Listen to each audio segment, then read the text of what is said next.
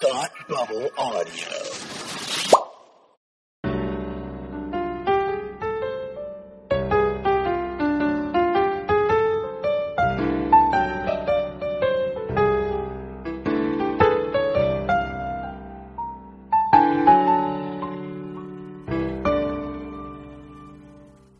Hi, and welcome to Read Up the podcast, where we talk about books intellectually and stuff. Today's book is Project Hail Mary by Andy Weir. This is the third novel by Andy Weir. You probably know his work uh, from The Martian uh, more than uh, more than anything else, and so obviously there was a movie with Matt Damon as well. There's also Artemis, which was his his second book. Um, I friggin' love Andy Weir's books. Well, I love The Martian, I should say. The Martian was one of the best books I've read that year. It's one that I want to go back. I think about going back to a lot. Um, I recommend it to everybody. It's really, really delightful. Um, Artemis, I was less enthused with. I didn't love it. I thought I found it kind of dull. Um, Andy Weir's thing is that he, um, it's all real science as much as possible. And so like how would you actually survive on mars or on the moon or whatever? And so the project hail mary um, takes it takes that idea and it's how would you survive in a spaceship in space by yourself? That that kind of thing.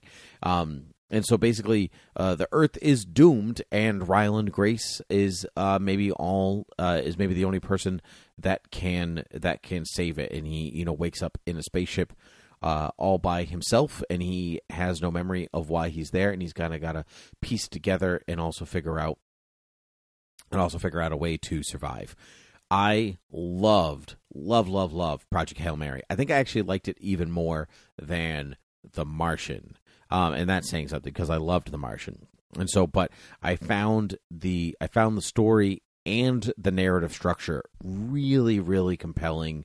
Um ryland grace was is one of those top um, one of those top characters that you just kind of want to be friends with, you want to take home and, and like invite over to dinner, watch a couple movies with, drink a couple beers, um, and uh, and kind of kind of in a way, kind of in a way that um, the Martian does the same thing. It's it follows that suit of very enjoyable um, first person narrator and you're very much along the journey with him. There's a lot to love in here that I don't want to spoil because I, I purposely kind of went in really only knowing the bare bones of what I just told you, and that's kind of what you get in the first two chapters.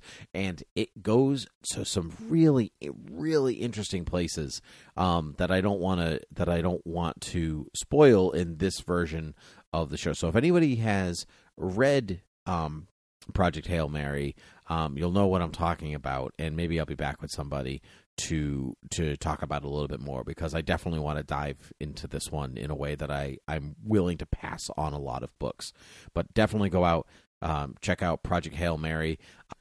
I also recommend the audiobook if that is more to your liking concerning uh, reading. Ray Porter does the does the narration for Project Hail Mary, and he really captures the heart of Andy Weir's characters and um, the affability, the lovability of I would say the the everyday guy, average Joe, and and and how do you react to these things? And the main character from Project Hail Mary is a teacher, and uh, being a teacher myself, I'm naturally attracted to those types of characters when done well, and this one is done really well. So again, Project Hail Mary by Andy Weir, check it out.